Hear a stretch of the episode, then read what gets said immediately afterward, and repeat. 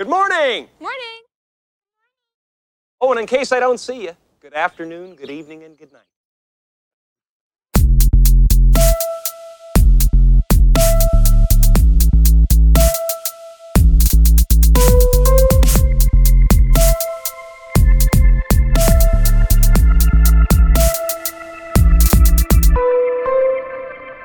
Say something, goddammit. You're on television.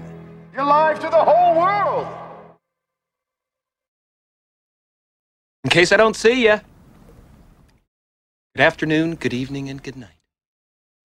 Okay, hello and welcome, guys, to Midweek Matinee, a weekly movie podcast where we get together, uh, normally four of us, and discuss one movie in depth as chosen at the end of the previous episode by the next running up host. I'm your host for this week's episode, uh, Brett Beck, and I have chosen The Truman Show.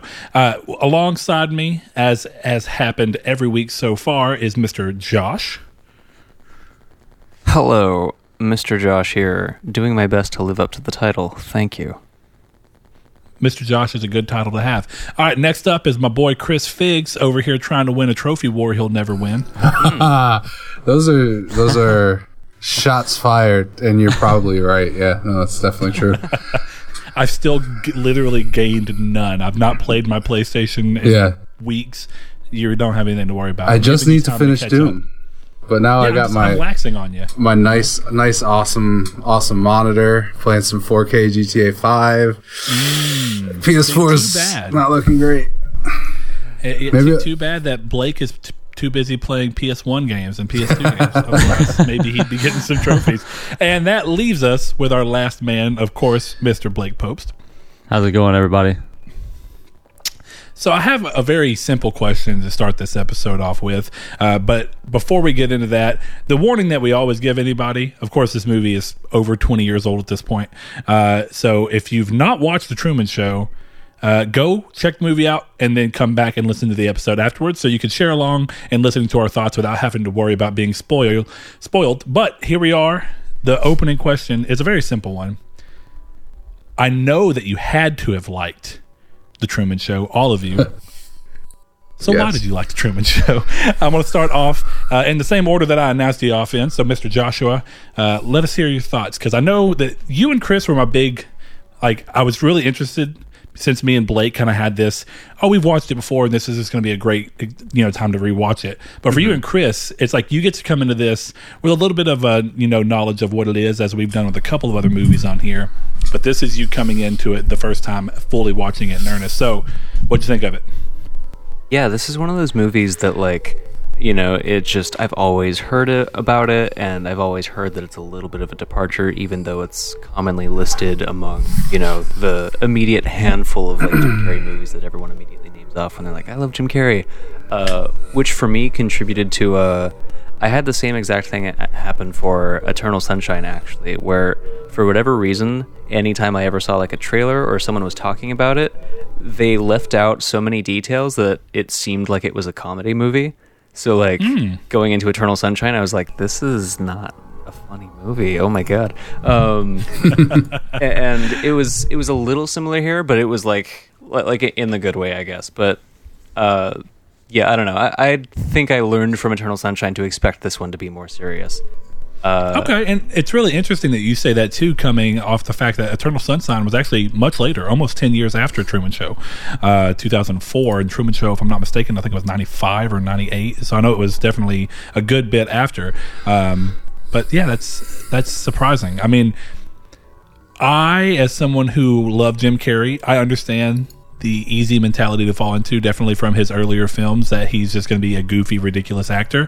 And I think one of the things I love about him so much that you see uh, expressed in this movie is the same the same thing that's inside of him that lets him pull off those really zany and wild characters are the same thing that lets him touch into very raw performances of human characters, I think.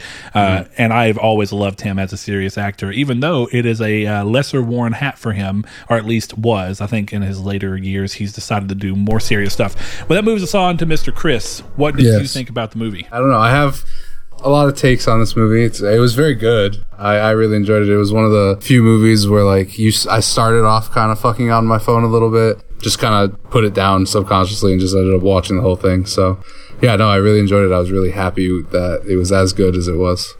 Blake, you coming back around and watching it, uh, how'd you feel? Any different from your previous times watching it? You, like me, have seen it multiple times, so it's not like a huge deal. Uh, I don't know about you. The last time I had seen it, it's actually been almost ten years, so it was really nice to come back to it. It was kind of like a little bit of a deja vu where it's like, of course I know what's happening, but seeing it all fresh felt good. So what about you? Yeah, it's one that I've seen, you know, probably a dozen times or so, maybe a little less. But um, I think the last time I saw it was a year ago, maybe, so not too long ago, and I don't really feel any differently. I still think it's Jim Carrey's best movie. I absolutely, I love everything about it, so.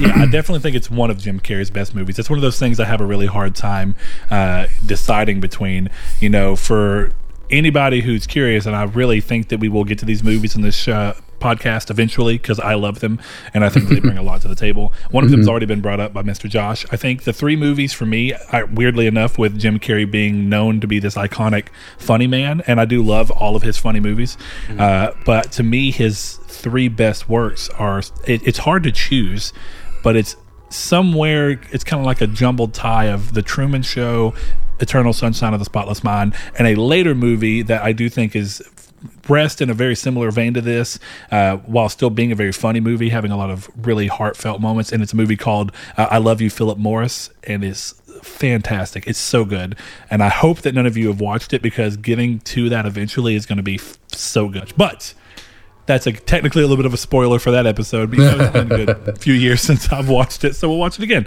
Uh, so the question that kind of come to mind with this, uh, since, you know, me and Blake have seen it before and we're coming back around to it, I feel the same as Blake. Watching it again did nothing more than just cement how much of a good movie I think it is. Mm-hmm. And the bigger thing that kind of, every time I feel like, I feel like every time I watch the movie, it becomes immediately obvious to me, like, this movie ages so well. So do, do you guys generally agree with that? I feel like even though it's a twenty-five-year-old movie at this point, twenty-three, twenty-five-year-old movie, it doesn't feel that dated. Like, you know, of course the title cards and kind of the ideas around that, but as soon as the movie gets going in earnest, I don't feel like it feels that old.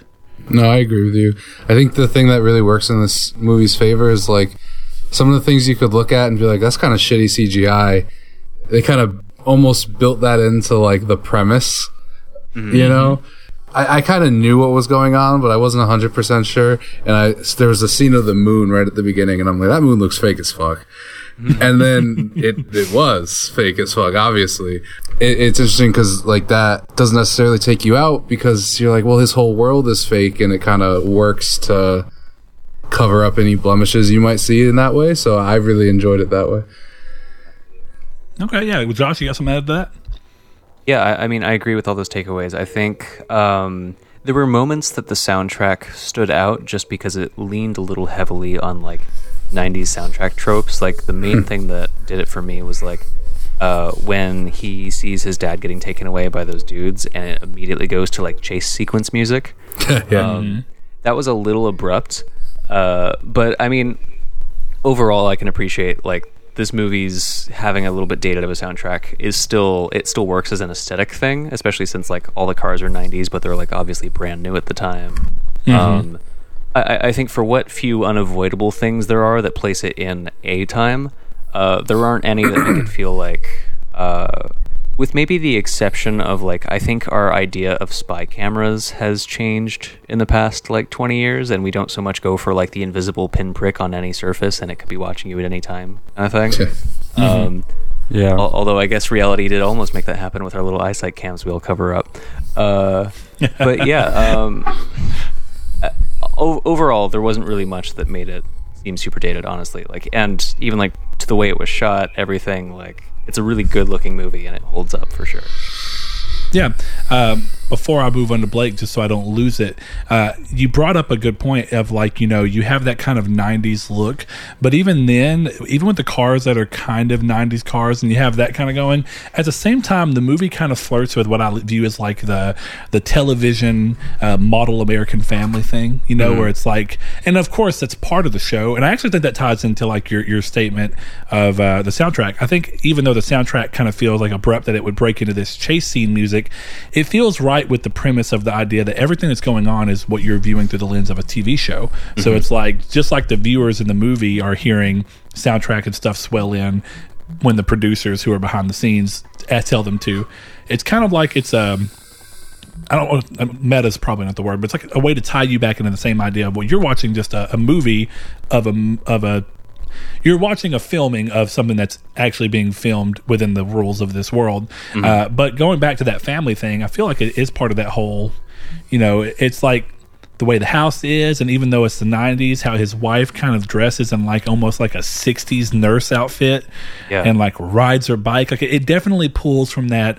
Uh, same thing that I think Fallout typically goes into, which is like from the forties to like maybe the late fifties, where it's like, oh, the model American mom, Leave It to Beaver almost. You know, it's like yeah. something about that sterile kind of perfect family thing is like what we view as, or definitely what the movie is trying to push as the average American, definitely at that time, views as like the perfect family.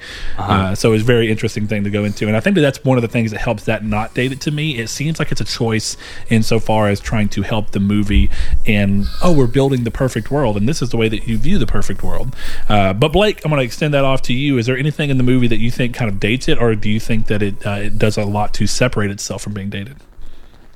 No, I don't think anything super dates it, I guess. I mean, like Josh said, you know, just the cars and some of the music, obviously, but that's more of like, mm-hmm. like, I mean, there's nothing you can do about that, you know? There's nothing like mm-hmm. plot-wise or character-wise, I don't think, that dates it a whole lot. Sure. But um, to speak on what you said was kind of like the perfect, you know, T V family or whatever. I get, every time I watch this movie, I think of um, Pleasantville. Have y'all seen that Tobey Maguire movie? I have not. Yeah. Oh, I know what you're talking about. I've never seen it, but I remember seeing the trailers for it. Oh, man, it's so good. Um, we'll but it's basically eventually. Like Tobey Maguire gets sucked into like a nineteen fifties era T V show. And okay. so, like, I don't know. It just kind of like the whole vibe of this show reminds me of that show. It's a very different movie, but every time I watch it, I think of that movie. So... And you saying that reminded me again. Yeah. Well, I think that's fair because, like, again, it goes back to like, the word I used earlier. I think it's kind of the perfect word, word is that the movie feels sterile. Like, everything feels too easy and too perfect, which in Real some way is too. Interesting. Yeah. It's like it, it, it, it makes the movie kind of interesting to watch because, like, you start to question until the movie. And I'm glad that the movie actually chooses to uh, bring these things up. It's like, you know, when you're first watching the movie, you kind of have this thing of like, you know, this is all going really well. Like, is this like a situation where within the I like within the realm of the movie, you're dealing with this fact of like, okay. By the time that we're meeting Truman, he's later in life, he's got a good job, he's got all these things. But the way that it's all so clean and perfectly done, you kind of have this thing of like, well, does he ever know what it's like to like lose a job and worry about money and have to think about a house payment? And the movie kind of does things to nudge and be like, oh, they, these things still do exist, uh, though they're highly controlled. Because, like, you know, he has the, the boss that comes in or the coworker that is like, hey, you know, they're doing cuts. Uh, if you want to make sure you have a job, you need to go do this sale, mm-hmm. uh, which is also funny that that ties into a bigger piece, which we'll get into later. But yeah, the movie does a lot to kind of eventually be like, okay, he did go to college, he did do all these things. His wife goes like, you know, we have financial responsibilities, we have a mortgage, we have this, we wanted to make a kid. So it's like the movie tries to, within the realm of the show, tie you back into the fact that it's like, oh no, he's still just your normal American person. Even if he's in a controlled environment, he's in like a controlled environment that still has a form of some of the hardships that an average person would go through. It's just like a very twisted, controlled version of it. And that's such a weird thing about the movie. Uh, but it also makes the movie super... I don't, I don't know if unique is the word, but it kind of is. I mean, like, there's something about the movie. I don't feel like I've felt that exact presence watching anything else. Mm-hmm. And it's almost like it's ironic that it's it's more present in that than it than in shows that are not... supposed to be a camera looking in on cameras looking in on somebody. So it's like somehow Leave It to Beaver feels less sterile than this. Yeah. Because I guess it's it, that much more uncomfortable that you know all these people are faking it within the rules of their own world. So it's like even more weird. But Josh, did you have something to say? I know you were kind of agreeing. Yeah, it, it's got like that weird mixture of, you know, the sort of halcyon days, like uh, American nostalgia thing, and it has mm-hmm. like reality show tropes that are kind of interestingly, like, you know, hinted to, and like the, the cuts back to the audience and showing their investment in the story, I think is really interesting, and their continued kind of reacting and experiencing his, you know, his ups and downs along with him. Um, but yeah, it's, there's so much going on in this movie where it combines so many different, like, styles of filmmaking and does them all really incredibly well. Because, like, there are totally moments that, like, out of context are just classic, like, Jim Carrey being a fucking goofball moments. um, yeah. And it's so amazing, like, how well suited he is for that and how well they play off of that. And it's like, it's like, uh, obviously this came way later, but it's like that episode of Rick and Morty where they're in a really shitty simulation, and it's like, you're just so either dumb or just two-dimensional or just, like, stuck in your routine that you just don't notice that, like, the mailman's walking through the tree and, like, the neighbors, like, do the exact same, like, wave and lean back and laugh every day. And, yeah, yeah, you know, it's weird. I almost wonder if that Rick and Morty episode was somewhat inspired by this, you know, I in the like sense of, like... Be. Because technically, this is a simulation, right? Isn't that what you would call this? I mean, I mean, yeah, it's like a real life simulation, I guess. Yeah, that, that's actually. We can get into that later if you want, but I I think about simulations a lot, which is surprising to no one hearing this. But uh, that I think is really interestingly addressed, because it's like it was a little more of like a far-flung concept at the time this movie was made than it is like a thing today, where we're like, well, shit, is that a thing happening right now? Yes. Um, are we in a simulation? one hundred percent. Like, everything is numbers. To, how close are we to creating a simulation where it's, like, convincing enough, you know? Like, it's it, it's so interesting seeing this movie's creation of a system with its own enclosed loop and rules and stuff. And it doing that by the rules of, like, a movie set is, like, a really fascinating take on, I think, the simulation, like, trope from sci-fi, in a way. Sure, because you wouldn't look at the normal idea of a simulation and think that this is really it, but it, it, it's a simulation in a more grounded way that is not like computers and whatnot. It's really, it's like, no, this is more human hand-controlled simulation, but it's a simulation nonetheless.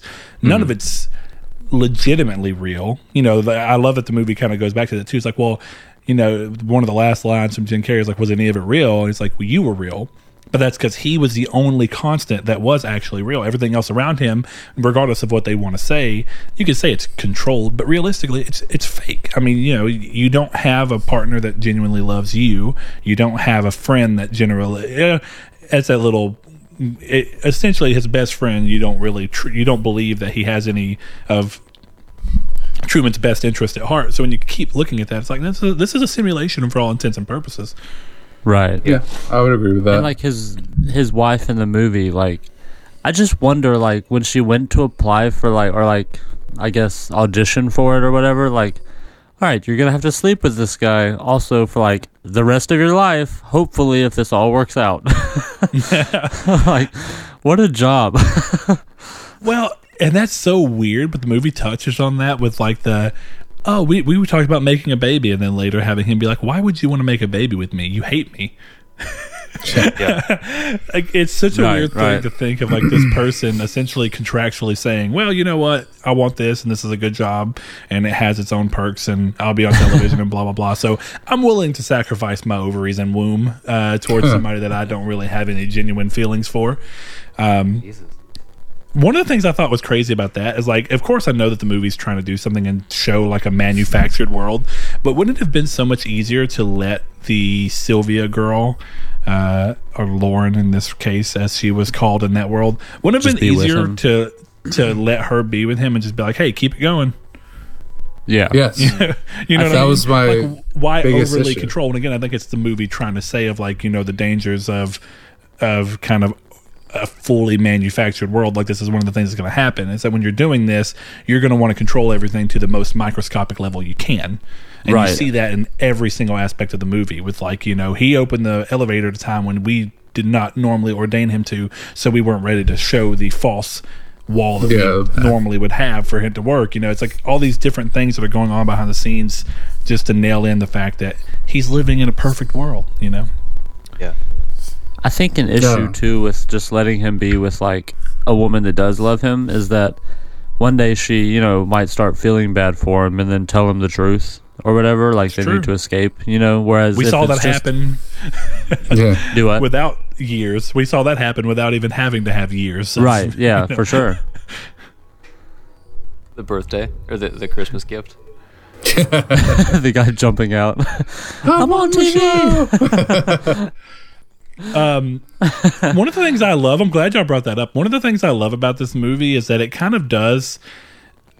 There's like, I think Blake was the one who mentioned it. It's like there's constantly like ties back to the audience and being like their investment. It may have been Josh, uh, Josh. talking about their investment in the uh, situation where it's like, oh, they're watching and they've been watching for so long. So they all have their own reasons as to why they want to see Truman do well, even if it's technically uh, for the worse of the show, like yeah. the show, the show's continuation. It's like people have that. We've been watching him for so long. We want to see him be happy, even if that means breaking out of all this. Um, But I love that before, even then people are complicit because I've been watching for years and they know. But I love that the movie decided to kind of show you that there are multiple people who are, for various different reasons, trying to get on the set. Like one just to be like, hey, I'm on the Truman Show. Other ones like the guy paragliding in with the sh- sign on his shirt that says you're being watched on T V or whatever, or this is a T V show. Uh, it was kind of interesting to me that they chose to put that extra level of detail in there. Yeah. Yeah. Because, you know, that's a pretty interesting thing. Uh, Chris, I don't know if I've been accidentally skipping over you or not, but you've been quiet for a little while. So do you have anything you want to add to what we've been talking about? Um, just that I, I agreed with you that my, my biggest problem, especially at the beginning of the movie, was that they didn't let certain events play out naturally. And it kind of, I feel like, made things worse every time when we saw it. You know, the the very obvious answer is the... the Lauren girl or Sylvia, whichever you want to call her. Um, because to me that, that seemed like just making it obvious what's going on. Right. You know, the father, him being pulled away. Where I'm like, if you just let all these things happen, maybe this continues on.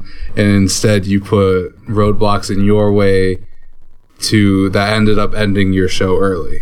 That's how mm. I saw it. Yeah, um, no, for sure. I, again, I think it's about the dangers of. Uh, our, it's kind of a. I look at it as a parable of trying to control situations too much. Definitely, it's like to some extent, you're supposed to let things just happen as they're going to happen, and if you overly try to control things, it's just going to come back and bite you in the ass. Um, which I actually kind of like because because I thought, you know, when you're watching, you think the same thing. It's like, why would they randomly just have a bunch of people come up and pull this guy into a bus and just nobody at all react to Truman, which is such an unnatural thing to do as we're used yeah. to, right?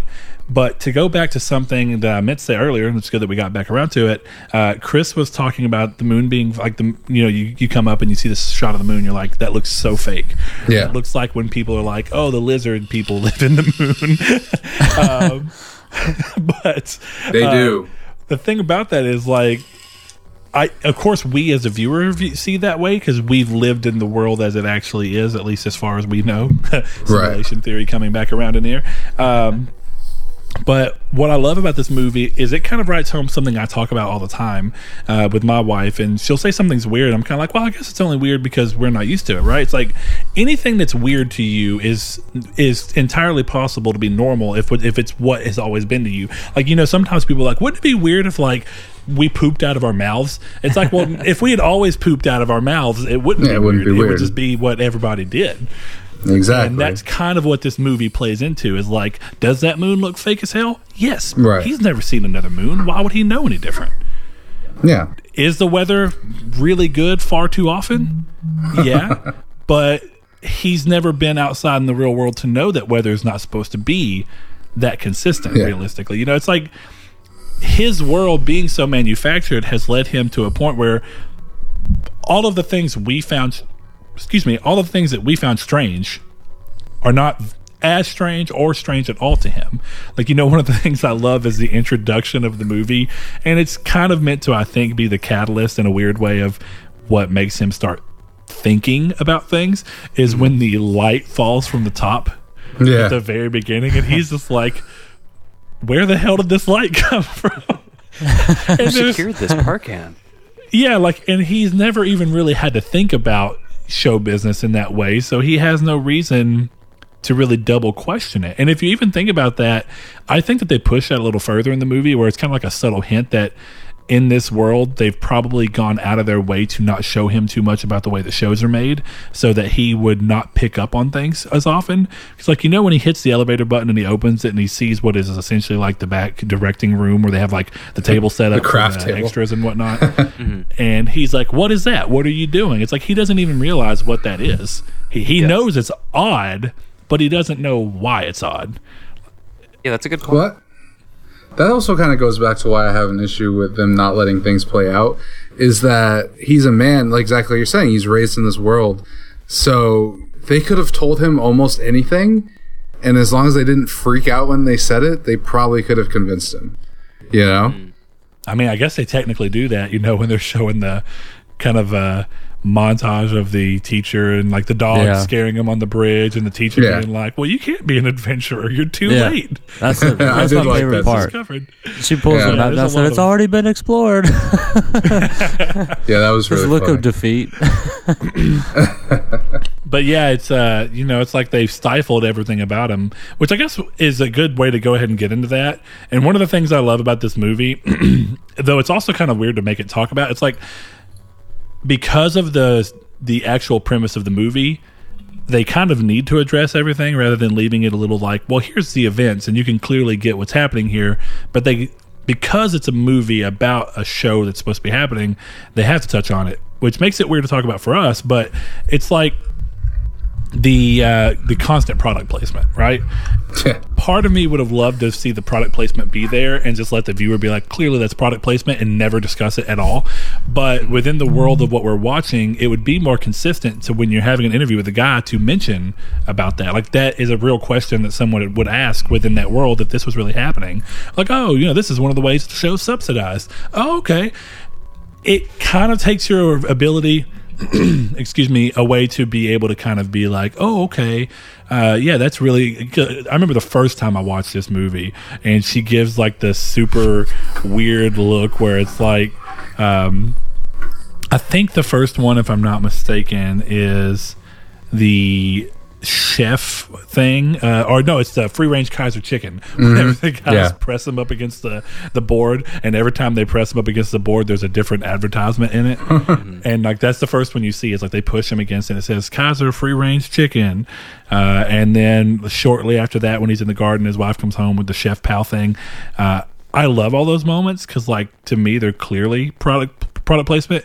It would have been kind of cool for the movie to let the viewers just kind of pick up on that and be like, oh, that's funny. But I get why they had to talk about it. And that's a, it's an interesting thing within the movie of, this goes into something I bring up a lot when movies do it well, but every part of this movie comes back around in the plot in some direction, in some way, for some reason. Mm-hmm. And I love it. I love when movies, this is going to sound super weird, but this is very similar to when we were talking about House of a Thousand Corpses um, on that episode, if we can hopefully edit that together to where it's listenable, uh, mm-hmm. is th- much like House of a Thousand Corpses, where maybe not everything is exactly perfect in the context of other movies, but for some reason in what it's doing within its movie, it's perfect. It's like it knows what it wants to be, and it just excels at doing it. That's exactly what this movie is. It's like everything comes back around and finds a way and a purpose to be there. And it just somehow it just manages to, to do a good thing, um, or uh, you know, be just the best at what it's trying to do. Um, yeah. One of the things, touch, touching back on what you said, Josh, is like they try a bunch of like there's a bunch of different like filming styles, and almost like they're kind of genre hopping if you didn't pay attention, if you didn't know the context within it. Mm-hmm. Like I know it sounds weird, but like when it, it almost. If it was framed differently, and that's what's kind of fun about this, if you take individual shots and scenes out and you frame them in a different context, some of those scenes would make for good horror scenes. Some of them would make for good straight comedy, ridiculous movie scenes. Some of them would make for good drama scenes. Some of them would make... It's like you move around and this movie's doing so much. Uh, the scene where he's like... following his wife and going to the hospital and trying to break in, and like everybody's trying to fight his way and like hurrying around, like if, if you change the score slightly different on that, the way that it was shot and kind of the urgency and all the movement, it kind of reminded me of like a oh, this is weird this is kind of like a it feels tense in a way that you'd expect in a horror movie, but this is clearly not a horror movie. But it feels so well done for what they're trying to do. Can I can I can I cut uh, for a second? Actually, go ahead. Yeah. Um, you just said something interesting because you said that they kind of shoot this like a horror movie, and that gives me a really good opportunity to give my potentially hot take where this is a horror movie. This entire movie is a horror movie. Ooh, this this is like a this is like Orwellian horror, horror right? It's, it's a, like I mean, more Lovecraftian. I mean, it's just a, it's a psychological like, but I mean, see Cthulhu back in the clouds. I mean, if you really want to go with metaphors, Christopher Christoph would definitely fit that. um, but no, this movie is one hundred percent a horror movie, and if it, it, and I think it was really interesting because I'm watching it thinking that the whole time, and I'm the big thing that came to mind was how much music makes that, and like. A little bit of different scene placement, and this is like a legitimately like people are talking about this as a psychological thriller, and that kind of is super interesting to me because really yeah. if you have Chris if the scene where Christoph is directing the scene is how you kind of open, and there's a maybe a little bit more of him and the music is less, I don't know what the right word would be, but like up, uplifting, I guess. It's a, it's a, it's a, it's a legitimately scary movie because I think this is, this is borderline one of the most fucked up movies I've ever seen in my life. So I don't know, like you yeah. know, I, I think you've stumbled onto something here, Chris. I think I may have a way uh, to describe this. Yes, this is the semi-charmed life of movies, uh, where. White suburban moms hear this song and lose their minds. Yeah. Just dance on the dance floor and love it so much, but never stop to pay attention to the fact that it's a song about drugs and mm-hmm. and sex and all these crazy things that most moms would probably be like, don't do that. But it's like, we're going to just go ahead and say, doing crystal meth lifts you up until you break and don't stop. It is what it is. But it's like this movie, like, I, I get what you're saying. It's like this movie's taking a, a very dark concept and wrapping it up in a um, somewhat uplifting manner that yeah. kind of, I wouldn't say betrays the the actual scariness of the, or at least the disturbing nature of the subject matter. Uh, but yeah, that's really interesting. You know what See, would be fantastic uh, is if we did a recut of this uh, movie. This movie. Yeah. And opened with that scene and put some like very tense music behind it and kind of, this would be a really fun thing to do if we ever get some extra time on our hands. Yeah. Well, I mean, oh, yeah. honestly, I think the fact that it's so uplifting is what makes it so scary. Not, I don't know if uplifting is the right word, but it's so lighthearted. I get what you mean. Yeah. And that, uh, sterile. Again, it's like, yeah. it's so sterile that it kind of makes you unsettled. Yeah. It's, it's all of these people working towards this one goal of violently torturing a human being. Like, I don't know, man. It, it just... Yeah, I mean, there were so many really incredibly, like, if... I, I agree this movie works as horror, like, especially, like, I don't know, for the viewer, because w- the more thematically overt moments of the movie where, like, where Christoph's kind of going into, like, his big overarching, like, you know, it's safer for you here, there are bad things out in the world, like, mm-hmm. all the different, like, ways that it tries to draw parallels between, like, our society and, like, this sort of weird, like, analogy of Truman's experience. Yeah. Uh, yeah. There, there are so many that are just so dystopian and so incredibly bleak that mm. are like they're kind of crushing when the movie delivers them. Like there's the one where Christoph is like he could leave at any time. If his was more than just a vague ambition, if he was absolutely determined to discover the truth, there's no way we could prevent him. I think what right. distresses you really, Caller, is that ultimately Truman prefers his cell, as you call it. And just like, okay, now. Yeah. Mm-hmm. And that kind of taps into that horror that people have all the time of like being stuck in one place and feeling like the feeling the half spirit to want to get up and change your life, but then relegating yourself back to what you've always done because it's safer and cozier. Right. Yeah. It's like it hits back into that psychological nature where it's like it's horror, but it's only horrifying because deep down you know it to be true. Well, about yeah. yourself, or at least you've known it's been, you've you know it's been true about you at some point in time, even if you've eventually changed it. It like eats into a dark core that I think everybody has to some ability. Yeah, so Yeah, and I mean, his whole, like, uh, the the climax of him, like, finally confronting his fear and going out on the boat and, like, you know, having to deal with, like, his trauma about his dad and all of that stuff, like, it, it's so, you know, like, on the nose, but, like, brilliantly delivered as far as, like, mm-hmm. ultimately your fear is the thing that contains you and sets you back more than a lot of other things. And right. as immaterial as fear is, it can be the biggest influence on your life, and it's like, yeah, it's really difficult to confront that thing, but, like, you know, on the other side of confronting it is potentially a way better life for you. Yeah. You know, we typically go into themes here. You know, we kind of went around that with this episode because I just felt like it was going and working, but it is interesting that I would say that that in particular is probably the biggest theme the show has. Like, of course, mm-hmm. there's a lot of things going on with, like, hidden cameras and cor- corporate overreach and all these things going on. But I really think the biggest thing it run- it kind of really nails home is, like, exactly what you're talking about. It's like fear trapping yourself into doing the same things all the time and not having anything change. And, like, his world being so, again, sterile, but so on repeat. Without and mm-hmm. him being so oblivious to it, because it's just like he doesn't want to change anything about his life uh, until one thing kind of finally makes him go, wait a minute. You know, it's like it, it, it it's weird that it takes a bunch of happenstance.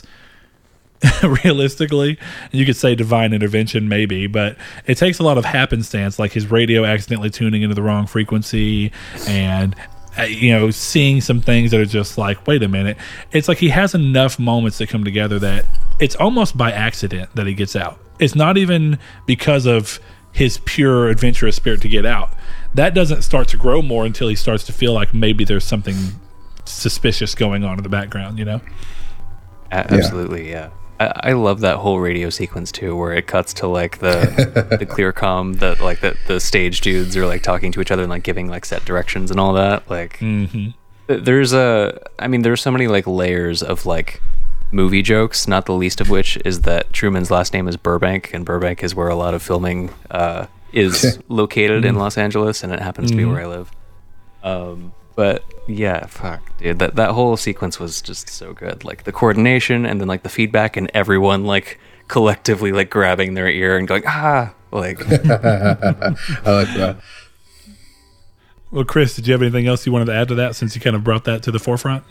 Um, I mean, I don't know. I just think there's a lot of stuff in this movie. Like, yeah, you obviously changed the movie a lot, but like even that scene with the dad, like there's a cut of this movie where they've gone through like six different other kids who ended up killing themselves because they were responsible for their dad's death.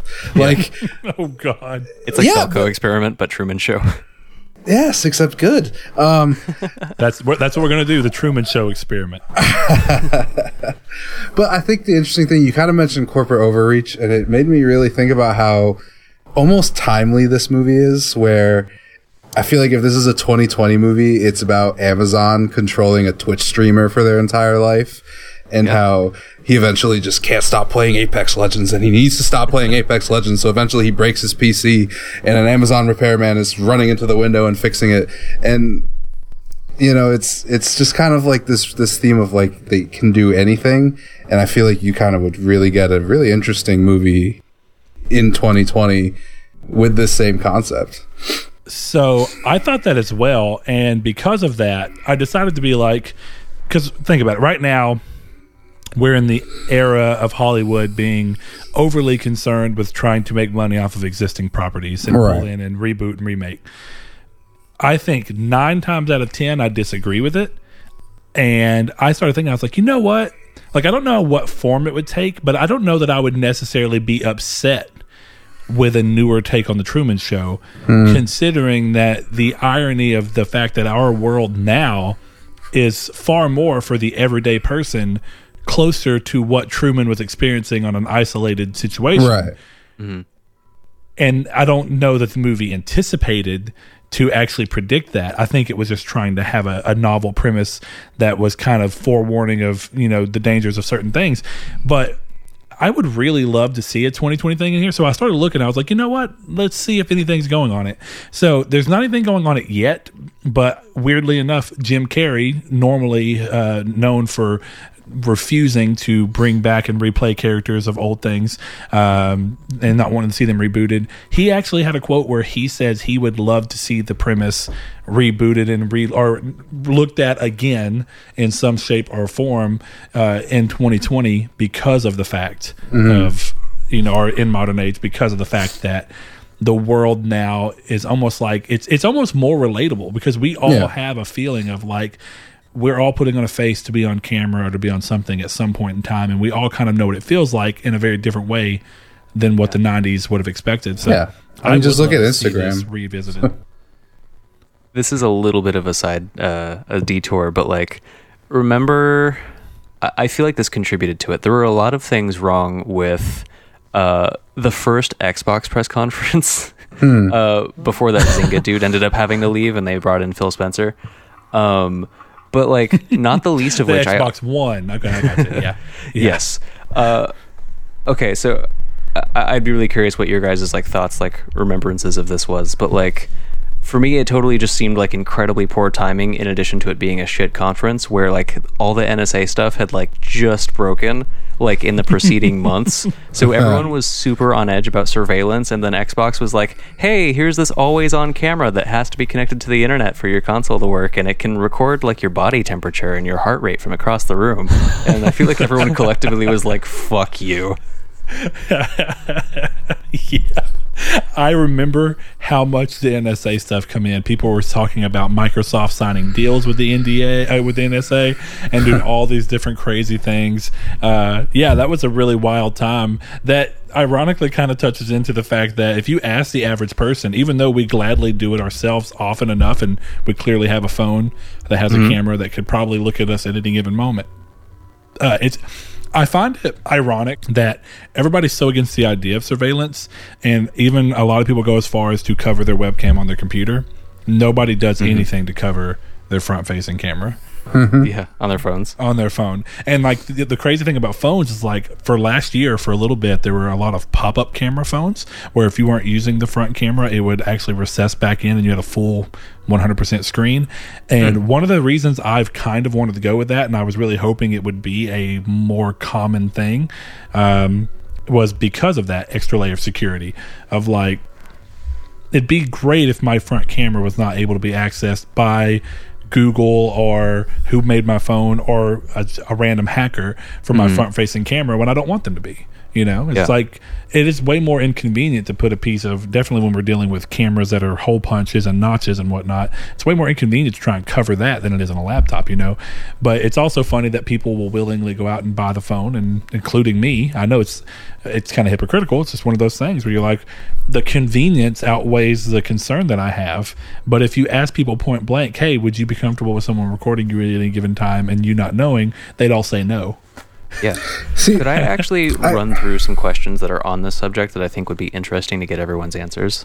Sure. So, uh, how many of you have a smart T V? Yes. I think I think everyone. All of us. If you bought a T V in like last, what, five years probably? Yeah.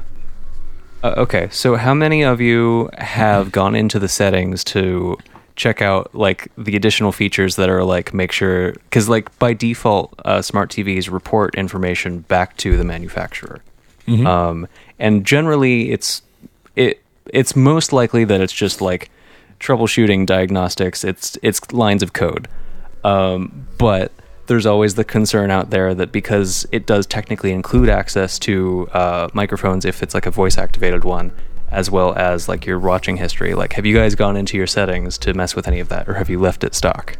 No, I've left no. it. I will answer first. I've gone in to see what the settings are, to see what my freedoms are, but mm-hmm. I've tended to leave them alone. Um, honestly, in any given room that I have a T V in, um, I'm not that definitely a smart T V. My living room, which is part of the area that would have the most uh, potential for getting weird information that would be helpful, is not a smart T V. It's actually a ten year old really great Samsung still, uh, mm. but yeah, it's something that it, it's actually a conscious decision I made with my Google Home as well. My Google Home Mini only exists in my bedroom. I'm not really in my bedroom unless I'm sleeping or doing the dirty. Here's the thing about doing the dirty: if you want to listen to me do the dirty, I don't care. You're not going to get any kind of, I mean, maybe I guess you'll want to market sex stuff toward me, but other than that, you're not getting much from me, you know what I mean? You're going to get national so, secrets. I do try and make a... now I'm just imagining people having effort. sex and like whispering national secrets to each other. The launch code is... Uh. But yeah, that's something... And you know, I almost wonder if watching Truman Show... My, my first time watching the movie, I was pretty young. Uh, I was probably nine, the first time mm-hmm. I can remember watching it. Um, maybe ten. And I remember being kind of freaked out by the premise. Kind of like Chris said, it's a very disturbing movie. Um, and I don't know if that's carried forward with me or if there's other people in my life who is just who are that kind of worry that I think about those things. So I normally go in and look at what my options are, and I think about the way I use the device and if I prefer them to be on or off. So mm-hmm. like Facebook, for example, I have all of my off Facebook activity completely locked off. Yeah. But... Chris, what about you, man? Are you super secretive? Do you no, whisper national all. secrets while you're having coitus? Yes, but I'm fine with people hearing that. Are you a Russian bot? I listen, I don't know. It's, for all I know. Who, who can be sure? As long as I get my checks in my bank account, whatever. You can take over my sixty followers on Twitter. um, no, I... I don't know. I'm one of those people, like, this is going to sound really bad, but I've gotten to the point where I've kind of leaned into it, where I don't care enough. And I know it's really bad. I should care. But I've gotten to the point where I've, like, been like, I can't think of this thing. And then I'll just start talking about something I'm looking for. And then just looking through my Instagram ads, hoping that something showed up. You know, oh like, my God. I just, I'm at the point where, like, I personally just don't think there's much I can do about it. So I might as well use it to my advantage. So this is yeah, like you hoping for the weird situations in the Truman Show where she's like, all the crazy stuff has happened, and he's asking her why she does, why she wants a baby with him, and she's like, yeah. "By the way, do you want some of this mocha?" Yeah, I love that shit. Yeah, I mean, like, I've had other cocoa, and none of it's like this. I, that's such a that goes that goes back to your point of it feeling like kind of like a horror movie. That's yeah. It's funny, but it's so unsettling. Like if you could, if you change the tone around that, you could make that so creepy. Uh-huh. You make that so damn creepy. If her and eye just starts twitching a little response, bit, like all sorts of stuff, man. I mean. Now you've got me really wanting to recut this movie as a horror movie, but I guess we should get back to talking about the movie. Um, so one of the things we haven't brought up too much of, though we did talk about a little bit, is the kind of montage they gave as the movie explained. Uh, again, this is another one of those movie, uh, one of those points in the movie where I kind of wish it it would have been left to the viewer to kind of pick up on these things, uh, which I think most people would have, but it would have made them feel a little more rewarding. Uh, but how the movie eventually reveals that they've had to manufacture reasons as to why he would be as- afraid to leave the area. Yeah. Um, you know, I like, you know, the movie at least gives you a little bit of that time before it comes up. It actually waits until pretty far into the movie to for sure tell you that, uh, even though you mm-hmm. can pick up on it. So, you know, you have like really early on, you have the radio when he's driving to work uh, about the perils of flying. Uh, and that's, of course, a way to keep him content with where he's at. And yeah. as he keeps going, he's at work and he's obviously asking about Fiji and his coworkers hearing him. So he chooses to bring something to his attention that not only forces him, it, it acts as two things almost. It's like it forces him to go to something that they know he has a fear of, water, but it also almost is like the, the way that he throws it out there is like a placation of like, hey, you know, get you some fresh sea air. That's what, you know, it's good for you, because he's talking about Fiji. So it's like they're trying to use it as a placation, but also a way to kind of make him confront something he's not comfortable with so that he'll start to think off against potentially going to Fiji. And mm. I just I, I like that the movie does that a lot, because like you see him nervous for the boat ride, uh, you and you see all these things that kind of like later in the movie. There's the poster with the plane when he's waiting for the woman to. Yes, come I was just about to bring that up. It's, it's got struck by lightning and says it could happen to you. I really like that part. Yeah, that was funny. I just. There's something about that that I would have loved for them to keep, because like definitely even the dad, like when you kind of see the situation with the flashback to him thinking about his dad, you're like, oh, okay. Like you knowing the context of what the movie's trying to do, you're able to kind of be like, oh, okay, yeah, they totally manufactured that. Like they just wrote his dad off. And it's not like the movie treats it as a big reveal to you so much as it treats it as a big reveal. Truman, I guess, would be the best way to kind of word it. I mean, it's kind of a reveal to some of the audience who have clearly not been watching as long as other people. Uh, but that's a really, really interesting thing within that movie that I kind of wish would have just been left to the viewer. But again, the movie kind of needs to touch on it. Yeah. Unfortunately. Uh, did you guys have anything about that stuff that you noticed or, or liked about it or disliked or thought that it helped or hurt the movie? Um, I I don't know. I kind of thought some of the stuff around the dad was a little weird, but nothing that really, I would say, took me out. It was just kind of like, well, if, okay, if the dad was leaving because he wanted to tell Truman, why would you give him access to Truman again? Mm-hmm. Uh, that, like, I get that you're doing as like this, this, oh, it's this great return and it'll settle him down. But it's like, if he, if he was going to tell him, he's probably still going to tell him, right? Like, well, you just lose that moral center for a second. The movie treats him as if he gets on the stage as, uh, or gets on the set as a homeless man. So I think what the movie's trying to tell you is that since his time on the show, he's actually fallen on hard times. So I'm, I would assume, of course, the movie doesn't just blatantly say it. I would assume that the thought process behind bringing him back, and we clearly see it happen this way, is that the dad would be so happy to be back in employment and having yeah. money and having these things that it would keep him from wanting to say it. You know. No, that's a good point. I didn't actually think of it also, that way. And also, I don't think that the movie explicitly says the dad wanted to tell him. That's one thing. Uh, the, I think the the movie it, it says that they had to manufacture the ultimate way that they could to convince or to make uh, Truman have a scaredness of travel and water right. and all the things. And of course, he's on. He's surrounded by water, so it makes all these situations hard for him. He's like, you know, locked in. Uh, but it's just, to me, that's one of those things where the movie kind of brings him back in, and it seemed to fit. Yeah. But I do get what you mean. And I, and again, the dad situation is another one of those things that makes this movie kind of be like, the more you think about it, the more disturbing this whole setup is. Yeah. The dad is like the specific part that kind of fucks me up, because it's like, you just gave this man, this child, incredible trauma that he's going to live with the rest of his life, that he is responsible for his dad's death. Yeah. Okay. And that's just... So okay. While we're on the topic of a father stuff... Sure. There's something that I think the movie is really interesting. Whenever they start showing off Kristoff, and mm-hmm. it's going through all this stuff...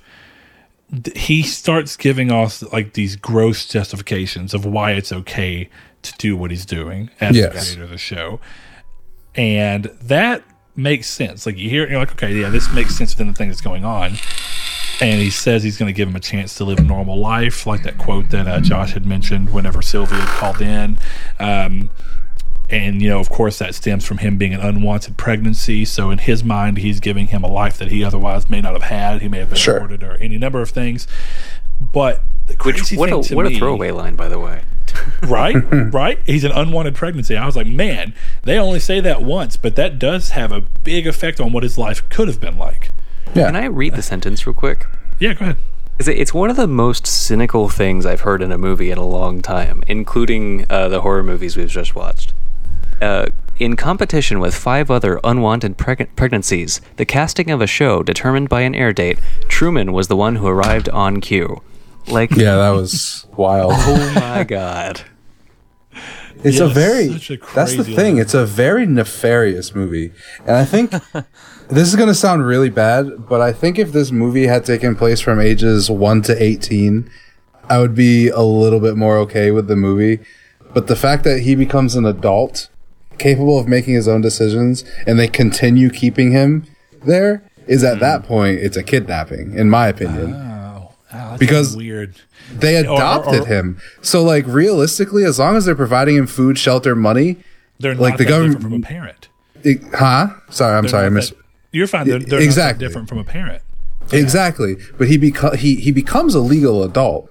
So like, you would think legally they have to let him go, because they're his quote-unquote parents, but they're no longer legally responsible for him.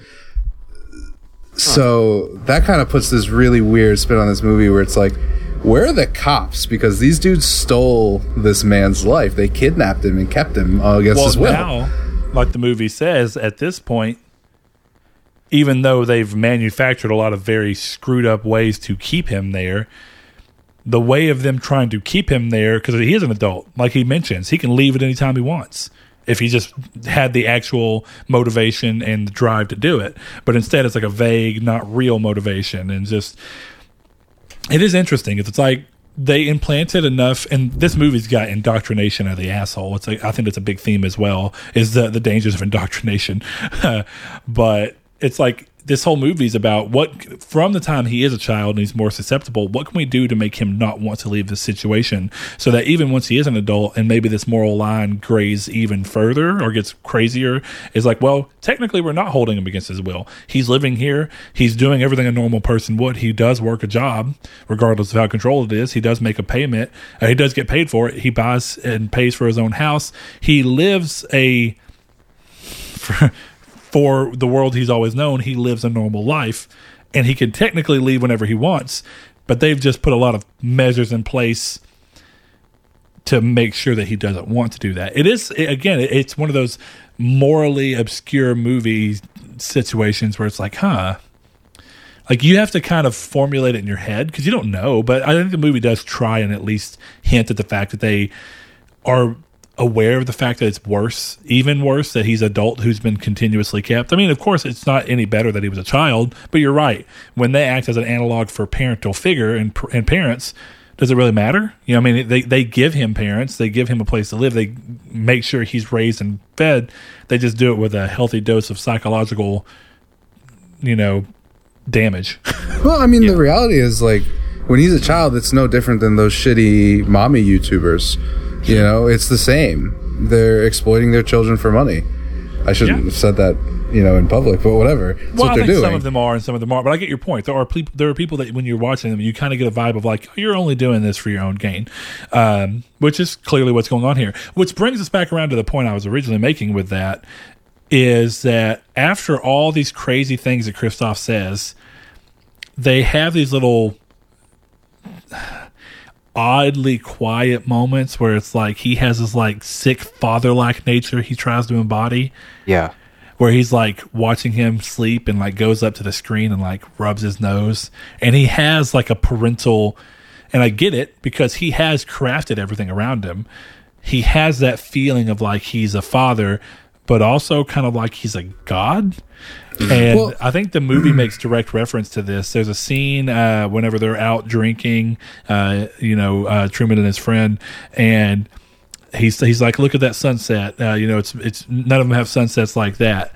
And he says mm-hmm. something along the lines of like, uh, "That's the paintbrush of uh, what does he say?" I'm trying to even remember. I think I have it in my notes, um, but he says, to the extent of, you know, it's uh, the big guy. That's what he is. He, is, he says the big guy. Uh, he, he has a quite a paintbrush, and you know, it kind of makes you think early on that he's talking about God.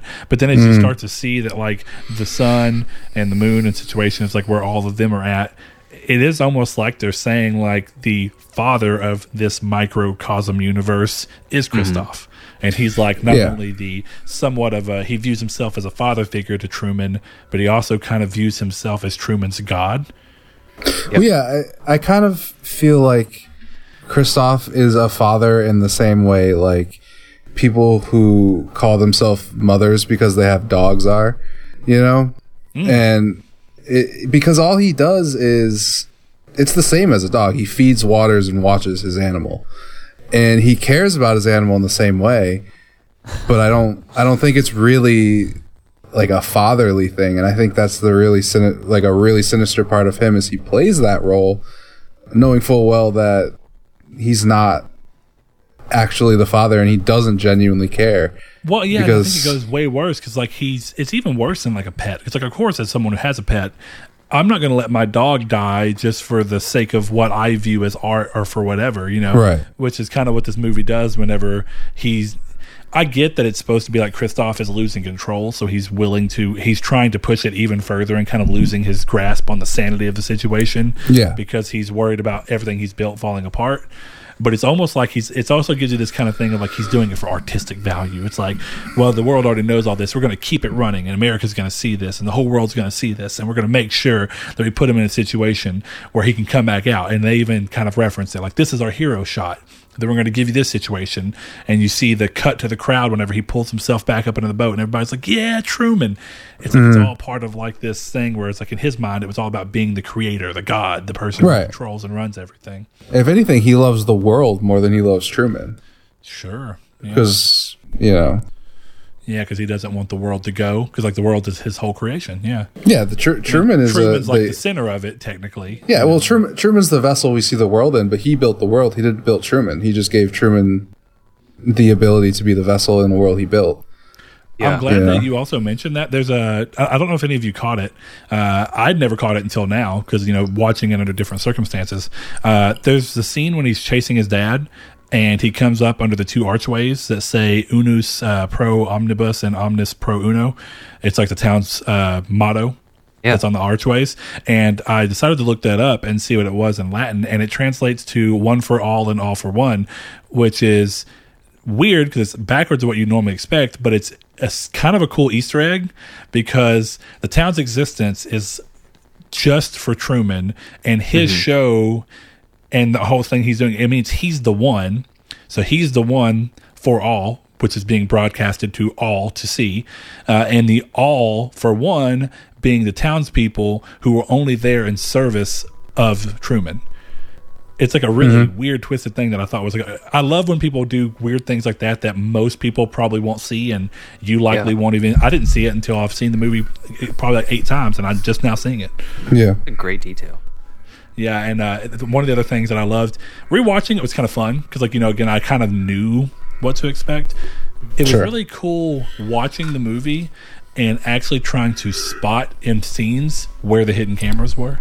Because of course, it's easy, right? Like the, the I love the neighbor who every morning carries a trash can that's empty, just, yeah. just with a giant black obvious camera on it. But again, Truman knows no different. It's yeah. what he's always seen. Why would he think anything weird of it? Yeah, uh, and and of course you have like the the little radio and car. Like you can look at different things and you start being like, oh yeah, that that's that. Uh, one of the ones I, I saw, I'm fairly positive was one was when his bike, his wife was riding up on the bike when he's in the car. Uh, if you look inside of her horn, it's a camera. It's not a horn. Uh, so you see, you start to see that. I'm pretty sure when he's in his car, the two overhead lights that would normally be there, if you look, they're two black round things. I think those are also cameras. So you have these things that you're constantly kind of seeing. It, it, it's fun to rewatch because it's like you get to mm-hmm. see even more of what builds up this universe of like they really had all the stuff in mind to be like, yeah, we're going to make sure that every bit of this feels like it was really just you dropping in on somebody creating a show. Right. So this movie left me with one question.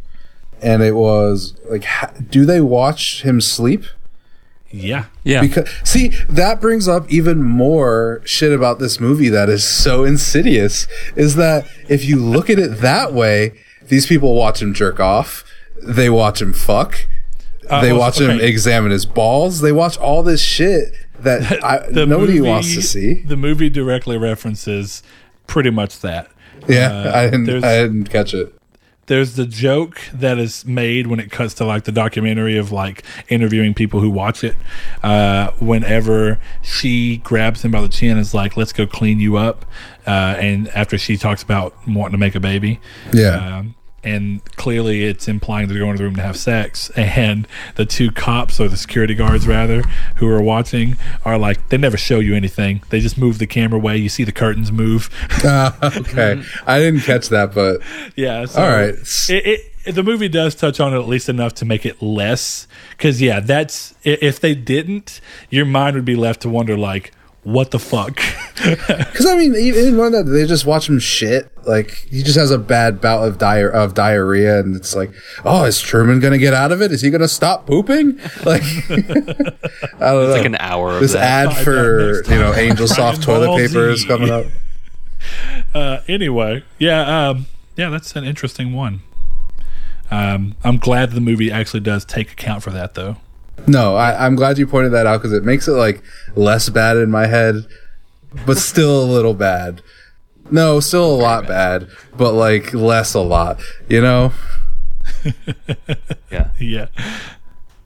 Yeah, I, I definitely respect, like, this movie answers pretty much all of the, but what about this questions, like, someone could have about it. And it, I, I think, reasonably justifies it. Uh, it justifies a lot of it by, I think, real-world logic, and then, you know, kind of is at least consistent with its own logic for the rest of the stuff that is, you know, a, a pretty gigantic leap. Like, yeah, we just built a giant dome in the middle of Hollywood, and, you know, we can afford that, and we're never affected by earthquakes or brownouts or, you know, wildfires or anything.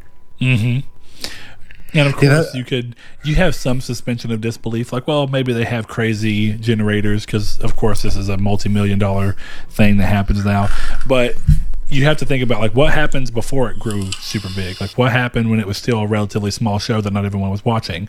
Was it always twenty-four hours streamed? There's a line, again, and these inconsistencies are going to come up occasionally, but you're right. The movie does a ton to be super consistent within itself. And the few parts that it slips up, I don't think are too egregious. My wife watching with me was like, when he mentions the episode when you got your first tooth, she was like, well, if it streams for twenty-four hours a day, then it wouldn't be an episode. I'm like, that's true. Well, they did the theme song when he wakes up in the morning, right? So would it just yeah. a day be an episode? Yeah, I guess that's how I, I so. that's how I took the line. Yeah. Again, a more evidence of how insidious this movie is is that Christoph thinks of his life in episodes. Yeah. Yeah. Yeah. Oh, man. Uh, okay, so unless anybody else kind of wants to talk about anything, I think the last thing I have to think about the movie in general is I love the opening monologue uh, that Christoph gives, even before mm-hmm. you're not, you're not, you know, in terms of if you watch it for the first time, you're not even sure who he is. You're just kind of seeing something, you're like, okay.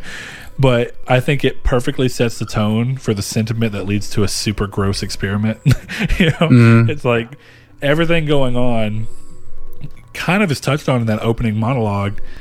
It's just you don't realize it's going to be a really perverse experiment based off of that ideology.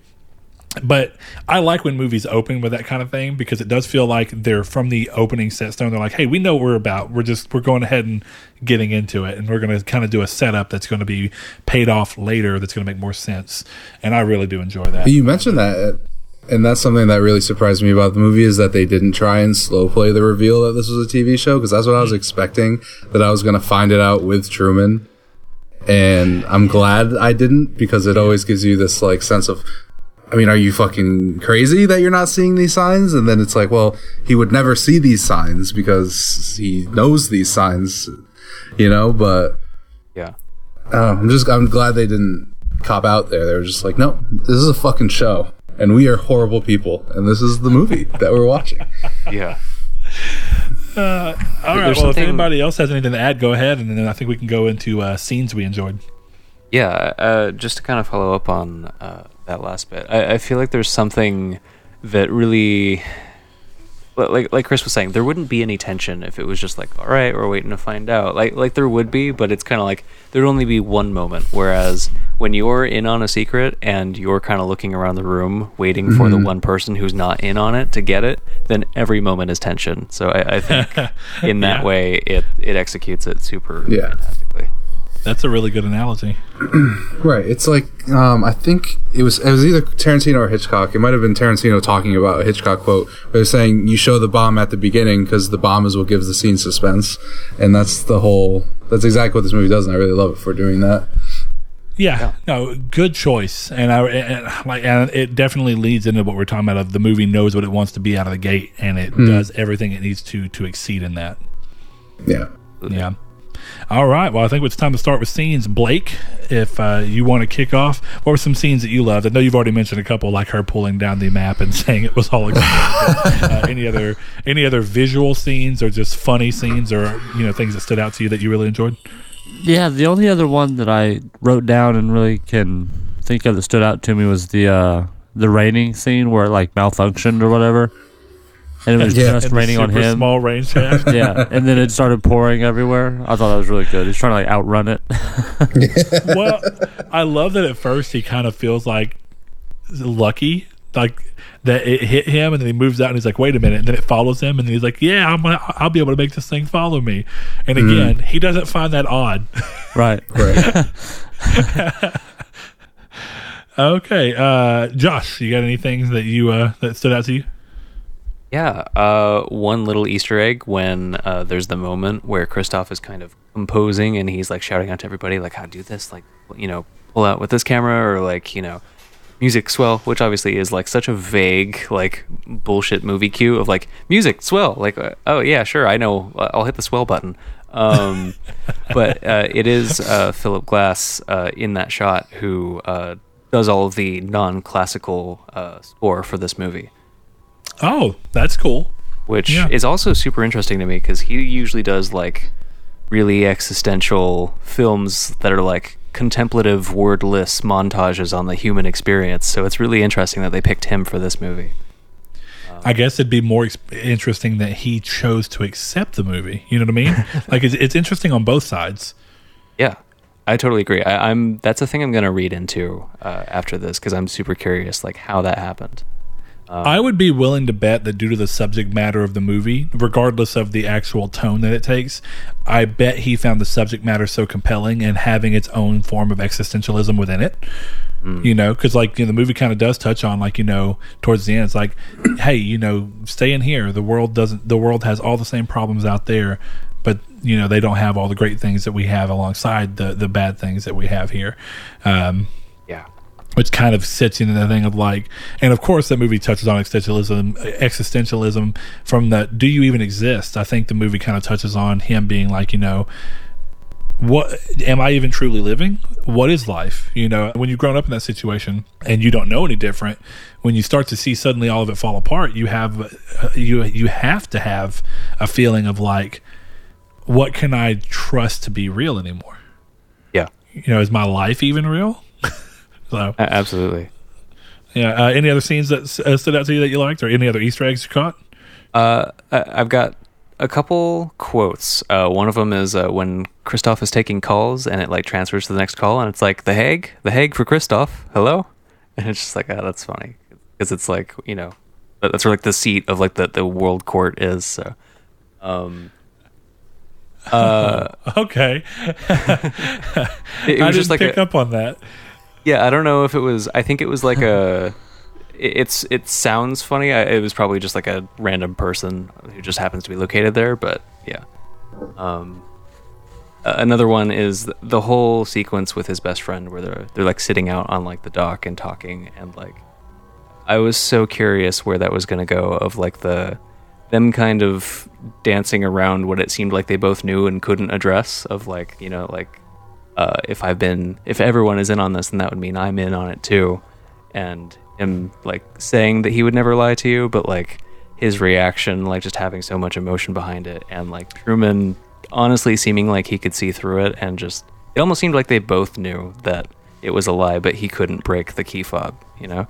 Yeah. Mm. See, that was the scene to me that was pivotal on trying to understand whether the friend actually cared about him or not, because it feels like like you said there's so much emotion in the delivery of uh I wouldn't lie to you uh when knowing he's having to lie to him. Mm-hmm. It doesn't seem like the emotion is an act. The emotion almost seems like it's his real emotion of feeling bad for having to lie coming yeah. through in the lie he's having to tell. Um but it's kind of weird because you know as the movie keeps going on it kind of pulls away from that. I feel like the movie builds up to th- the fact that he he does kind of care for him because they've, regardless of situation, they have grown up together. And even though it's just been circumstance, circumstances put them two in each other's life. So it probably is, like he mentions in that um, that speech he's kind of giving, that is the closest thing he's probably had to a brother. Wh- regardless of whether those were actually his words or not, it's like some of it rang true and some of it didn't, and he felt bad for the parts that didn't. But the movie, I think one of the only parts the movie really falters in is it doesn't readdress him anywhere.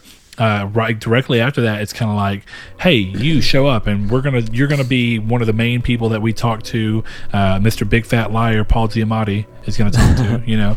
Um, And uh, hey, look, he was a big fat liar before uh, Frankie Muniz and Amanda Bynes. But, uh, you know, that was a weird thing to me of that that scene to me and going, you know, the, even though it was a lie of like finding the father, I'm like, it would have been a lot better had they gotten a moment afterwards to where they could kind of like decompress the fact that it's not real and kind of be like, I don't, and I don't know the movie needed it, but I feel like I would have enjoyed a scene of them two getting to be like, cut the shit. Yeah. This is, this is the real, you know, I, I don't, again, I, I don't know that the movie needed it, but when you're rewatching it, you kind of have that like, well, what if? Absolutely. I, I mean, plus like just uh, the way their friendship is two-dimensional, but there are moments that almost feel kind of genuine, and the way it just feels like, you know, aside from the facade, like there is still like a human being who like cares for this other person and just feels bad for this whole thing he's been involved in. Like it, it's such well-written dialogue, I think, as far as like how they're playing with the scene and it being like Christoph in the earpiece and just like the delivery of it, and just, I don't know, that's like a fantastic scene. It really is. And like you said, I think the big thing that makes that friendship work within the bounds of the movie is that every, besides Sylvia and, or Lauren, whatever you call her, besides her, it seems like all of the real interactions are the closest thing to real interactions that Truman has is with him, you know, is with his best friend. And that's kind of interesting because that's kind of the role of a best friend, is like, you know, the person who's going to go through crap with you and have a more nuanced, real experience, and can kind of be like, hey, you know, we've both been here. We know that we're having fears of not living up to what we would have wanted. It, regardless of how true it is, it still feels real. And I think it's the closest thing to real uh, human companionship that he probably has in that fake world. Yeah, absolutely. And they do a good job of embodying that, because his wife, it never feels like that, that relationship makes sense, you know? Yeah, she interacts with him like she's his caretaker. Yes, yeah. Which is just weird. You know, like when she walks in and says, I made mac and cheese. Like, weirdly. Yeah. Like, oh, what did you want? And like, she doesn't even say it like, oh, uh, I made mac and cheese. It's like, what do you want? And it's like, she like slaps the smile on, and it's like, oh, I made mac and cheese. Yeah. I don't know. It, it's, it's just an so, awkward moment. Yeah, it's so fifties, like, you know, T V commercial version of a housewife. But it It works for some reason. Again, into the whole idea of like how weirdly sterile everything is, and mm. I don't know. Oh, another great horror scene. I guess this is one I'll throw in to speak with, you know, to maybe Chris had this one. I think one of the big moments that kind of could be cut and changed and contextually switched around to feel very horror driven is uh, the moment, and it already exists, but the moment where he breaks uh, and has the chef pal to her neck, and and she's like, somebody help, and he's like, wait, what did you say? It's a really tense scene, but the tension is kind of let off by the fact of like, you feel the same as he does because you don't feel like he's in the wrong. Mm. It's a very weird scene. Uh, but Chris, you got any scenes that you like or, uh, that you add into that? Um, no, I mean, the big scenes that I really liked were all the uh, the audience scenes, and uh, specifically, I loved the guy in the fucking tub. That guy was the best. And there's that just one scene of him hanging on the shower curtain where I'm like, the, my first thought was not, that is very unsafe. It's like, how fucking sturdy is that shower curtain? That is an incredible shower curtain, and where can I get one? But my other thought was that this man is so dedicated that he's like mimicking what he's seeing on T V. Yeah. Well, that's the other question that I have about that that guy is, uh, was he taking a bath through the entire thirty years of the show or something? Because he never gets out of the bath. Yeah. My wife was like, this dude's been taking a shower or taking a bath for ten years. The thing is, though, if I had a T V like that just in my bath, I would one hundred percent be taking, like, six-hour baths. Like, fuck it, I'll binge Westworld and take a bubble. It's fine. Take a bubble. Skyrim. And I do love that before all that goes on and cracks off, he falls yeah. asleep. Yes, yeah. Like, um, he falls asleep to Truman. Like, yeah. Oh, okay, yeah. It's time for me to sleep, just like my homie. Mm-hmm. I, I, I kind of, I know it wouldn't have happened, but like when they first show him going to sleep, and he's kind of like, it, it lingers on him for a little bit. I was like, are they going to show him like go under? Because I, I didn't remember that scene very well. So it coming back up, I was like, did something crazy happen here that I've forgotten? But no, he just no. drowns, and that's just this random section of the movie no one talks about. Uh, no, but him, I really liked the restaurant workers. Um, And then one of the security guards was one of the guys from Brooklyn Nine-Nine, so that was, like, really weird. I'm like, oh, Scully's fucking young. It's the same thing me and Haley talked about. Really? Yeah. God, he looks good for all the diseases he has. Oh, man, that's the craziest thing about watching these older movies that we've been yeah. doing is, like, seeing actors you're very familiar with mm-hmm. in a very different sense. You're like, wait a minute. I mean, he really upgraded. He went from security guard to police officer to detective. Yeah. yeah I mean, good for him. Ben Scully, congratulations. Is this is this how we learn that, uh, is this our... for some reason the Truman Show exists in the same universe as Brooklyn Nine-Nine? There's legitimately no reason not to believe that. It all fits in the Tommy Westfall universe. Oh, man. I think we're still... We, we talk about it too much in this show jokingly, but I almost wonder... I think about it all the time with the success of the Marvel Cinematic Universe. Mm. How far removed are we from everybody wanting every piece of fiction to somehow exist in the same universe? There's a theory about that. Have you know, I was, have you never heard yeah, that? You, you spoke about it on the yeah. one of the episodes we did. So, I uh, sort of related. I'll make it quick. I had this idea yesterday that uh, in the situation where uh, you know. the planet's on the brink of collapse, we didn't get to the spacefaring stage in time, and our last ditch effort is like, alright, just put everyone into a simulation and they just get to live in like eternal bliss until the world that, you know, the computer itself is in uh, collapses around it, and then everyone just doesn't even know. It's like pulling the plug. I, I always think it'd be interesting if it's like, what if the most popular I P is the thing, like, that's the world that we all get put into? So it's like, right hmm. now, it's like, odds are we're either going to be in the M C U or Star Wars forever. Yo, give me the M C U. That's a, I don't need that Star Wars shit. I'm good. Give me the M C U. So, hey, Chris, if I'm not mistaken, yes. going back to your thing about how everything's tied together, isn't it something to do with, like, a snow globe that a kid shakes and it's, like, a different... universe yeah. than each one of them. Yeah, uh, that that snow globe is the globe that the Truman Show takes place in. Oh. There we go. I'm down for that. We figured it out. All right. Well, I'm going to do a couple of my favorite scenes. Uh, Blake already mentioned the one with the rain shaft following him, which I think was just a really good scene. It yeah. does tie back to that very classic. Uh, it's funny and w- crazy in a Jim in a Jim Carrey way, but it also totally yeah. makes sense in the context of the movie in a way that doesn't feel crazy. Um, weirdly enough, uh, there's a scene that I just love the way that it looks, and it also adds to the tension of the movie.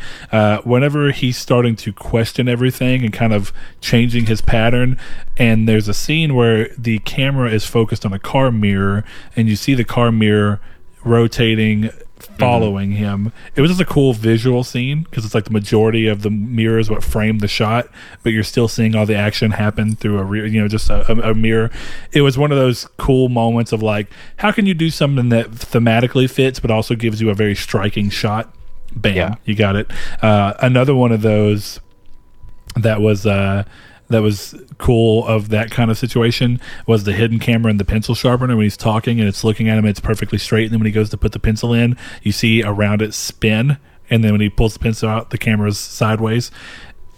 Yeah, I think uh, I think a lot of work went into obviously having professional cameras framed in such a way that you'd believe that they were the cameras they were claiming them to be. Because you know, he'd be like button cam five, and it'd be like the most crystal clear camera you've ever seen. With like immediate great focus pull, like it had a super long lens on it, which clearly doesn't exist on a button camera. Um, but for some reason, the movie sells it. Like you don't not think that's not a button camera, realistically, unless you're overly thinking. If you're just watching the movie, you're like, totally, yeah, that's it. You know, they they wrapped it in this little button-looking thing, and they put it, uh, you know, like on his car radio. He had a camera in his car radio, and you saw the digits through it in a way to try and sell that as well. I like that aspect where it's like hide in plain sight everything that we have. You know, it's it's really interesting. Um, one of the last things I want to bring up, um, which was just kind of, uh, it goes back into that uh, the the movie hitting things directly on the nose, but it just being really good for it anyway. Uh, yeah. As whenever his wife is taking his mom home, and she's like, "Oh, your favorite t- TV show's coming on," and he turns she turns T V on and leaves, and it's uh, the guy's coming up. It's like, "Oh, coming up next is the parable about not leaving home to have to learn about the world around you," and it's just like further hammers home that indoctrination that the movie kind of just exists in. Yeah, uh, yeah. I just thought that was a funny scene because with everything going on around it, and even his face when he sees it is like, "Ugh." There is uh, something about like the relentlessness of every single detail of this movie, like all serving the greater theme, but it it never like wears on you. It feels like it's all genuine and it's all well done, and in a lot of cases, it's like really clever. Yeah, uh, the way I actually worded it in my notes was the movie keeps in its sterile absurdity with the links that the entire movie and the cast and everything around it goes in order to keep him from leaving and for feeling like part of the world, that it really adds to the film in a way that could have been easily misdone, but somehow it just works. It's like everything about that, and I think sterile absurdity was the best way to word that. It's like all of it's so absurd and weird, and you would never in a million years think of it as normal, but somehow in the context of this movie about a guy who's living in a T V show, you're like, "Oh yeah, okay, I get it." So yeah. Well, all right. If anybody has any uh, last words, this is a speak now or forever hold your peace, uh, at least until the next episode when you can randomly shout out, "Oh, hey." I got oh, one. Boy. I'm sorry um, I died. You're dying? At least dying on a boat? Mm, yep. Sorry, can we film you dying? That was what I meant to ask. Go uh, ahead. The... Uh, another quote among many that stood out to me that's a little over the top, but honestly it just works so well, is we accept the reality of the world with which we're presented. Mm. And I think mm. especially, uh, and not to make it like a political thing or anything, but I think it's just like, it's always really interesting to think about, you know, how much of what, you know, you or the average person does is true to them, and how much of it is just, you know, it's conditioning based on where they find themselves in, you know, in time and in society. And I think this movie does a really good job of exploring that without it feeling uh, pretentious. Mm. Yeah, because, you know, one of the things that I think is really interesting that we've brushed up on a few times in this podcast is just how differently we all feel about some odd things that you wouldn't think would be a, a point of like, oh, we clearly all have different feelings about this, but it does go in to show that all of us living in really different areas has a big effect on the way that we view things. Uh, it's kind of like that whole nature versus nurture argument, which that's kind of what that attaches into. It's like, you know, you accept the reality of the world around you. That's true. I mean, you know, mm. to, to some extent, you base your reality based off of what you've always known to be true, at least contextually within yourself. Yeah. And that's a really good quote. That, that's a really good quote from this movie. It's a very um, insightful movie. Yes. Yeah, it is. I think I think it's interesting, kind of building off that, is that we watched Countdown last week, which, in my opinion, is a movie about the complete and utter lack of free will. It's and this movie, movie is... Eh, no. Entirely... This movie isn't entirely about, you know, the concept of free will and that you do have it. So I think that's kind of interesting that we kind of found a movie on the mediocre side that was... the opposite of a great movie that we found. And unintentionally, I didn't choose the Truman Show mm. for, that, for that fact, but that yeah. is a very interesting thing to have happened. Yeah. Yeah. All right. Well, gentlemen, thank you for joining me as always. Uh, I think what we got to do now is give this show a good old rating. So I'm going to start with Blake, do things in reverse order. Blake, out of five stars, what would you rate this movie for anybody who's curious of your thoughts? Yeah, I give it a very solid four and a half out of five. Mm. Nice. Okay. Uh, Mister Chris, what you got? Uh, I gave it five stars. You know, uh, to break a little bit of the, the character around here, I did... we. Sometimes when we really feel very strongly about a movie, I noticed that Chris or, Chris or Blake will post their... um. um Oh, how am I forgetting the name of the Letterboxd? Yeah, Letterboxd uh, thing, and of course I was excited, and I really thought that you would all love the movie. But I was really surprised to see Chris post a picture with five stars. So I was like, holy crap.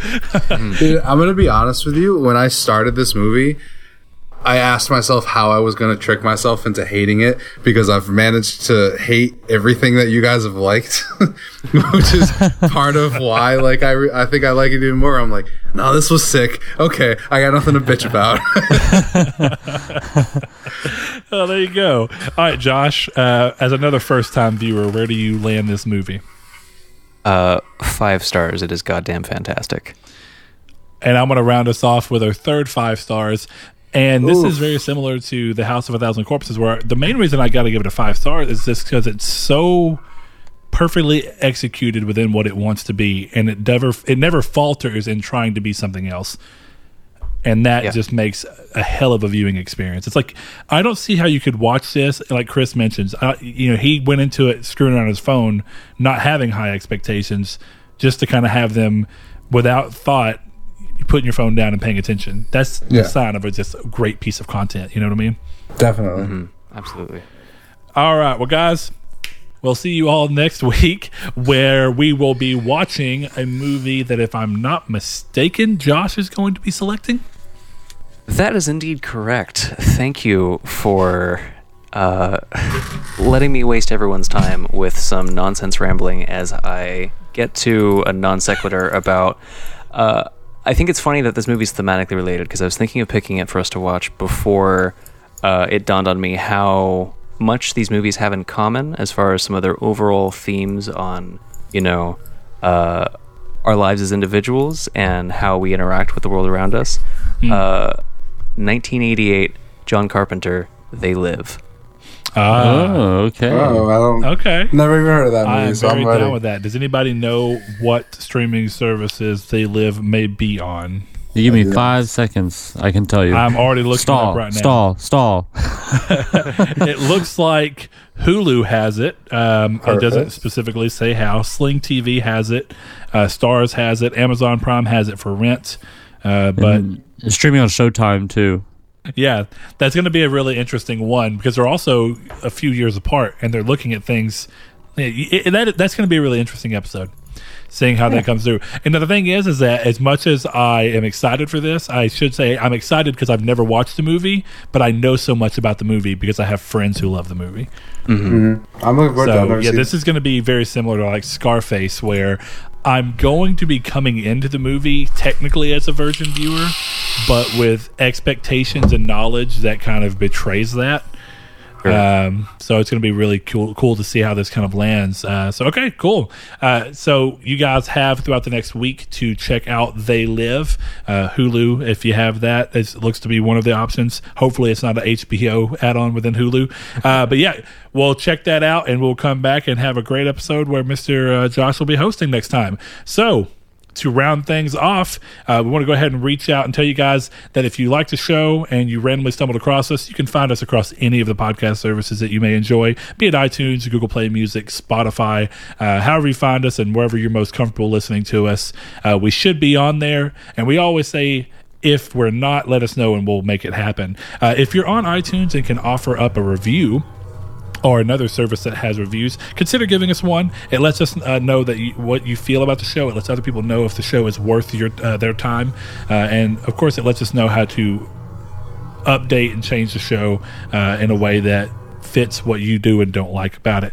Uh, you can also find us on social media, where you can be part of our weekly uh, gatherings where we post screenshots from the movies that we're talking about. If you want to see some uh, beautiful screens that are grabbed by Mister Blake uh, and shared out there, uh, we have some games where we do where we put emojis up and see if you can guess the movies. Uh, are pretty cool and pretty fun. Uh, little cool anecdote, kind of funny anecdote rather. My mom, who is not very big into animated movies, uh, could not figure out Spirited Away. Uh, and she called me and said, or she texted, she said, what is this movie? I said, I'm not going to tell you what the movie is. Three days later, she calls me in the middle of the night, uh, not even joking, like eleven forty-five, and she's like, what is the movie? I said, Mom, I'm in. I was like, I, was like, I told you you're not going to know it. It was Spirited Away. And she goes, that helps me none. Hangs up the phone. So, uh, that's fun. Go check those out. Uh, we plan to do more, but find us on Facebook over uh, just Midweek Matinee. You can find us on there. Over on Twitter, you can find us at matinee underscore midweek. And lastly, if you would like to support the show with more than just your time, uh, then you can always do so by heading over to our Patreon. But it appears that Mister Blake needs to interrupt before Patreon. So go ahead, Blake. Yeah, real quick. I double checked with uh, Hulu. Of They Live is available there. It is not. It is available on Hulu if you have a Showtime or a Stars add-on. So, hey, good to know. According, I, I, I was wondering because you said Hulu, but it wasn't on the Just Watch app that I use. So mm-hmm. you can have it with Stars, Showtime, or DirecTV apparently, and those also right. include the add-ons for Hulu or Amazon. So. Yep. Or if you're just already super familiar with the film, then you can just listen to along to our ramblings. Uh, but.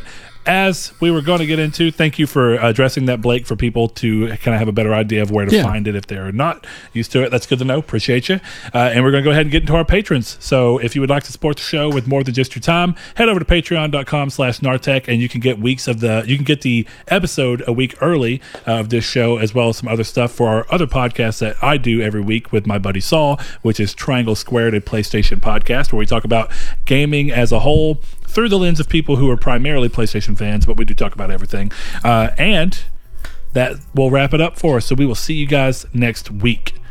Thanks to our patrons, Josh Jarrell, Matthew Green, my name is Dan, Luke Bartolomeo, Sean Santarud, Funk Turkey, Danny Villalobos, Corey Hickerson, Blake Popst, whoop, whoop, Kevin Bacon Bits, Shadowist, Steven Salazar, The Stonard, Travis Blow, Eduardo Palomino, Stefan Swanland, Constantly Kenny, Solitary Red, Chris Figs, Whoop Whoop, hey. Brian, Donovan Williams, William Digital Spooker, Derek Porter, Josh Ayers, Brandon Edwards, Sean One Neo, Tyler Powers, and last but certainly not least, Mister El Chabib. Thank you guys so much. Ba-ba-da-da-da-ba.